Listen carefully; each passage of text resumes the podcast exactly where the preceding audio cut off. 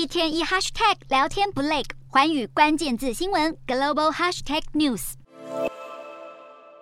美国印太司令部太空军旗帜二十三日在夏威夷正式亮相。从这一天开始，这支隶属于印太司令部的新军种首次部署在美国本土以外的地区，地点就在珍珠港西卡姆联合基地。未来将支援卫星导航、通讯、飞弹预警等功能。现任空军中央司令部太空部队负责人马斯塔利尔准将将担任印太太空军司令部首任指挥官。他在致辞时表示，很荣幸能在印太地区拥有志同道合的太空盟友和伙办，并且支持自由开放的印太。然而，美方积极倡议的自由开放印太正掀起波澜。美国印太司令部司令阿基里诺表示，这是最具挑战性的地区，并且点名北韩、俄罗斯和中国就是威胁。而类似立场早就出现在美国国家安全战略中。美国国防情报局报告更显示，中国的情报监测与侦察卫星数量正直追美国。截至二零二二年一月，已经拥有超过两百五十颗，并且可以监控、追踪与锁定美国和盟国在全球的部队，尤其是在印太地区。